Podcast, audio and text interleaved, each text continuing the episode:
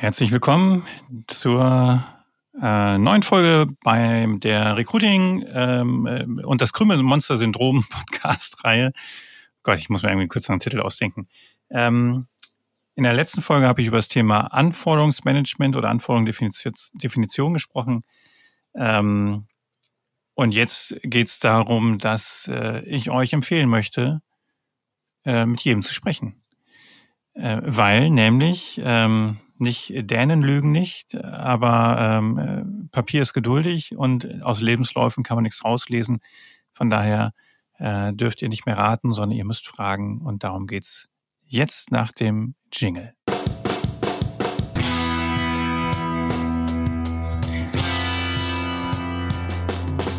Ha, Zaborowski, der Podcast über das Recruiting, die Arbeitswelt und ihre Menschen. Von und mit dem Luther des Recruitings, Henrik Zaborowski.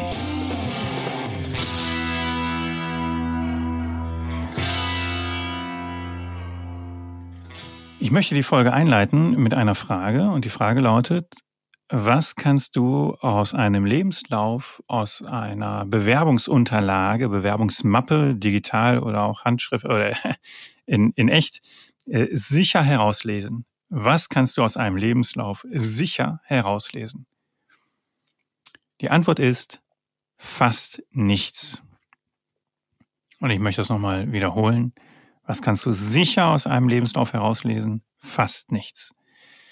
Ich hatte mal vor einigen Jahren ein ähm, etwas verstörendes Erlebnis. Da hat nämlich ein, ein Kollege damals von mir ähm, einen Lebenslauf oder Bewerbungsunterlagen äh, gehabt und hat die ähm, gelesen und mir erklärt, äh, was da drin steht. Und äh, das ging, fing bei Schriftart und Design des Lebenslaufes an, was das aussagt, ja, was dahinter steckt, bis hin halt natürlich zu den verschiedenen beruflichen Stationen. Also dieser Kollege sagte mir ganz genau, wie dieser Mensch, der das geschrieben hat, äh, tickt, was dem wichtig ist und was er, was er für Stärken hat und so. Und ich war, ich schwankte zwischen tief beeindruckt und ähm, maximal irritiert, weil ich gedacht habe, zu der Zeit hatte ich auch schon einige Jahre Erfahrung. Ich gedacht, krass, wie macht der das? Ne? Also das, boah, das ist schon cool, äh, das so zu können, weil ich, ich kann es nicht. Ne? So, heute sage ich ja absoluter Schwachsinn.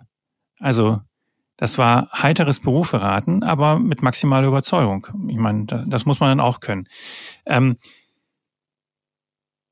das ist ja der Trugschluss. Wir lesen etwas und wir denken, wir lesen das heraus, was da steht. Aber nein, wir lesen immer nur das, was wir hereininterpretieren. So. Und wenn ich hereininterpretiere oder wenn ich in meinem Kopf zum Beispiel habe, dass Recruiting bei Google hochprofessionell läuft und ich lese, dass jemand Recruiter bei Google ist, dann habe ich sofort im Bild, so und so und so macht der Recruiting und das und das kann der und fertig aus. Das ist aber meine Interpretation. Ob das wirklich stimmt, weiß ich nicht.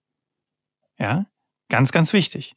Genauso wie ich ähm, mal einen Chef hatte, der sagte, also pass mal auf, Mitarbeiter von der Firma so und so, die haben bei mir keine Chance, weil die ticken nämlich alle gleich. Das heißt, ich lese, da ist jemand Manager, Führungskraft bei dieser besagten Firma und ich sage sofort, dann tickt der so und so. Das kann auch sein. Es kann aber auch sein, dass er die ganze Zeit in diesem Laden ist und durchdreht, weil er sagt, ey, so wie die, so tick ich nicht, ich will hier weg. Das weiß ich aber nicht. Es ist alles meine Interpretation. Ich lese, jemand macht seit fünf Jahren SAP-Beratung und ich habe das Bild im Kopf, das ich habe von einem, der fünf Jahre SAP-Beratung macht. Der hat Customizing rauf und runter, der hat das eine oder andere Projekt gemanagt, der kennt die Fachseite ähm, seines Themas, also meinetwegen FICO aus dem FF. Das wäre meine Erwartung, das wäre meine Vorstellung, aber es ist meine Interpretation, weil ich weiß nicht, ob das wirklich der Fall ist. Also, was kann ich aus einem Lebenslauf, aus einem bisherigen Werdegang sicher herauslesen, fast nichts. Ich kenne nicht die Motivation, warum ist er da gelandet, äh, wie gut ist er oder sie, hat er darauf weiter Bock?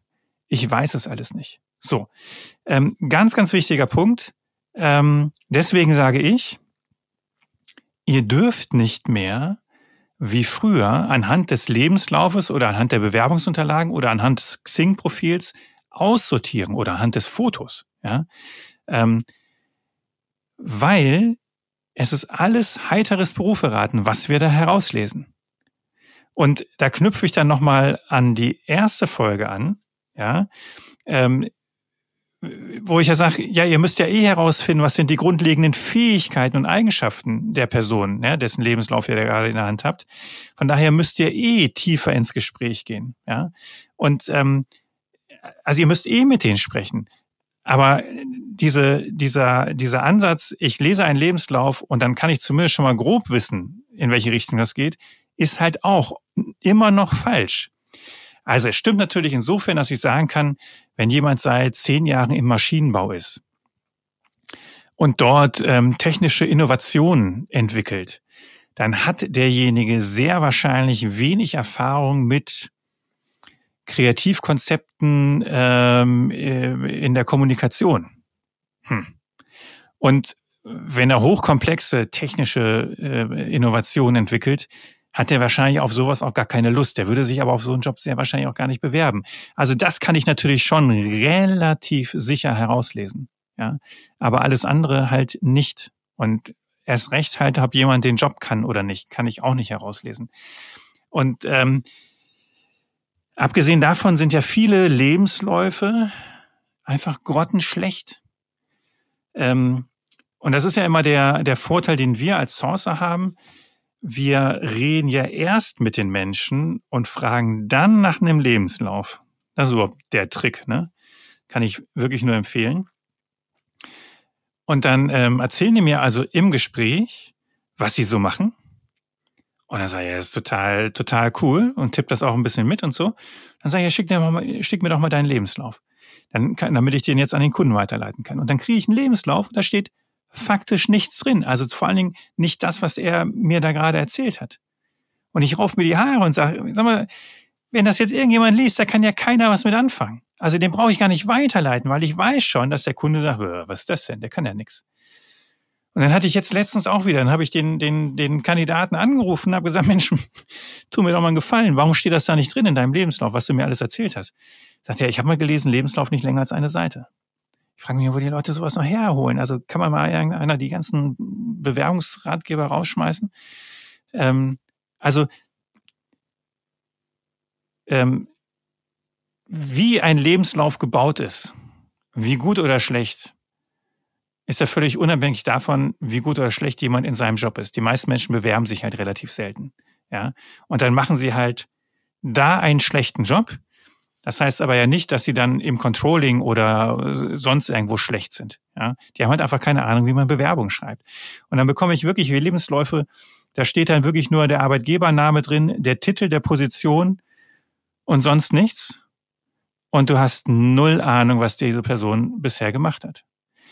Und früher war es halt so, dann hat man diesen Lebenslauf aussortiert. Weil ich hatte ja noch 50 andere und zehn davon hatten sich richtig Mühe gegeben. Ja? Ähm, und dann habe ich halt mit denen gesprochen und habe die anderen 40 habe ich abgesagt. Bei diesen 40 waren aber mit Sicherheit fünf dabei, die halt einfach einen schlechten Lebenslauf hatten, aber mit Sicherheit mindestens genauso gut waren wie die mit dem Superlebenslauf. Die habe ich aber alle verpasst. Ich kriege das ja nur nicht mit, weil ich rede ja nie mit den Leuten. Ja, das ist ja also der Fehler zweiter Art. Ne? Ich sage den Falschen ab, die den Job eigentlich könnten, aber ich merke es aber nicht, weil ich ja nicht mit ihnen rede. Ich als Personalberater oder Recruiting-Dienstleister, ich merke das dann, weil ich rede mit ihnen. ich vernetze mich mit ihnen, mein Kunde sagt denen ab und dann sehe ich, ah, die gehen jetzt zum Wettbewerb für den gleichen Job oder so. Und da sind sie dann nach drei Jahren immer noch. Also können sie den Job offensichtlich. So. Der, der, der Kunde, der Fachbereich kriegt das ja im Leben nicht mit. Alles, was die mitkriegen, ist, dass sie fünf Leute haben, fünf Bewerber mit einem super Lebenslauf und dann gehen sie mit fünf Leuten ins Gespräch und bei zwei denken sie, äh, also da habe ich mir jetzt mehr erhofft. Die hätte ich jetzt gar nicht einladen brauchen, hatten aber einen super Lebenslauf. Ne? So, also ähm, das Schöne heute ist ja, ich habe ja keine 50 Bewerbungen mehr, ich habe ja nur noch zwei oder drei, ja, und die muss ich anrufen. So, und damit könnte man die Podcast-Folge eigentlich beenden. Mache ich natürlich nicht, weil ich bin jetzt gerade erst bei acht Minuten oder so. Ähm, und äh, das klingt auch irgendwie ein bisschen spooky. Äh, aber aufbauend auf die erste Folge, was entscheidet darüber, ob jemand in einem Job gut ist oder nicht? Es ist nicht zwingend seine bisherige Erfahrung in dem Job, sondern ob er die nötigen Fähigkeiten, die Persönlichkeitseigenschaften und das Interesse dafür mitbringt. So. Und wenn ich heute mit einem jungen Mann spreche, der erst im Handel war, ja, im Einzelhandel und dann in der Versicherung und sich jetzt bei mir auf einen Recruiter-Job, auf einen Active Sourcer-Job bewirbt, dann habe ich anhand seines Lebenslaufes null Ahnung, ob der diesen Job könnte oder nicht. Ich muss mit ihm reden. Früher hätten wir den Leuten abgesagt. Ja. Gut, dass wir nicht mehr früher haben. so, ähm, und dann habe ich mit dem guten Mann geredet und habe nach fünf Minuten gedacht, die Sonne geht auf. Wie cool ist der denn? Ja klar kann der den Job. Das Handwerk lernt er bei mir ganz schnell, aber die Fähigkeiten und die Eigenschaften, das Interesse bringt er mit. So, und das ist doch genau der Punkt. Ich muss mit den Menschen reden. Und das muss ja nicht eine Stunde sein. Ja, ähm, ich habe es glaube ich auch schon ein paar Mal erzählt, also regelmäßige Podcast-Hörer, sorry. Ähm, ich hatte ein Interimprojekt, da habe ich jeden Bewerber, jede Bewerberin angerufen, einmal um sie nochmal heiß zu machen, ja, für den Job. Und um ähm, zwei, drei Fragezeichen zu klären, die ich noch habe. So, und das ist eine Viertelstunde. Und, in, in, und das kann ich auch genauso kommunizieren. Ich kann genauso sagen, äh, Mensch, Herr Müller-Schulze, ähm, vielen Dank für Ihre Bewerbung. Ich bin mir unsicher, wie gut das passt. Hab da mal zwei, drei Fragen. Und entweder, dann muss ich mir natürlich die guten Fragen überlegen, ja, die mir dann auch helfen, weiterhelfen. Und entweder stellen mich die Antworten zufrieden und ich sage, alles klar, jetzt machen wir einen Termin für einen längeren Call. Oder ich sage, hm, ja, also das, nee, genau, das ist es halt nicht. So, dann muss ich ihm absagen oder ihr. Das ist dann natürlich unangenehm, weil wir haben schon miteinander gesprochen. Das ist dann, da ist die Hürde größer, ne, kenne ich auch, ähm, als wenn ich dem Anonym einfach eine Absage schicken lasse vom System aus. Aber es ist ehrlicher und es hilft halt auch, weil ich werde mit Menschen reden, wo ich denke, ja, perfekt. Natürlich lade ich die ein. Ja, und das war aber vorher nicht zu erkennen. So. Ähm, und dann habe ich äh, auch in den Vorträgen, Workshops, habe ich immer Führungskräfte, die sagen, ich habe dafür keine Zeit.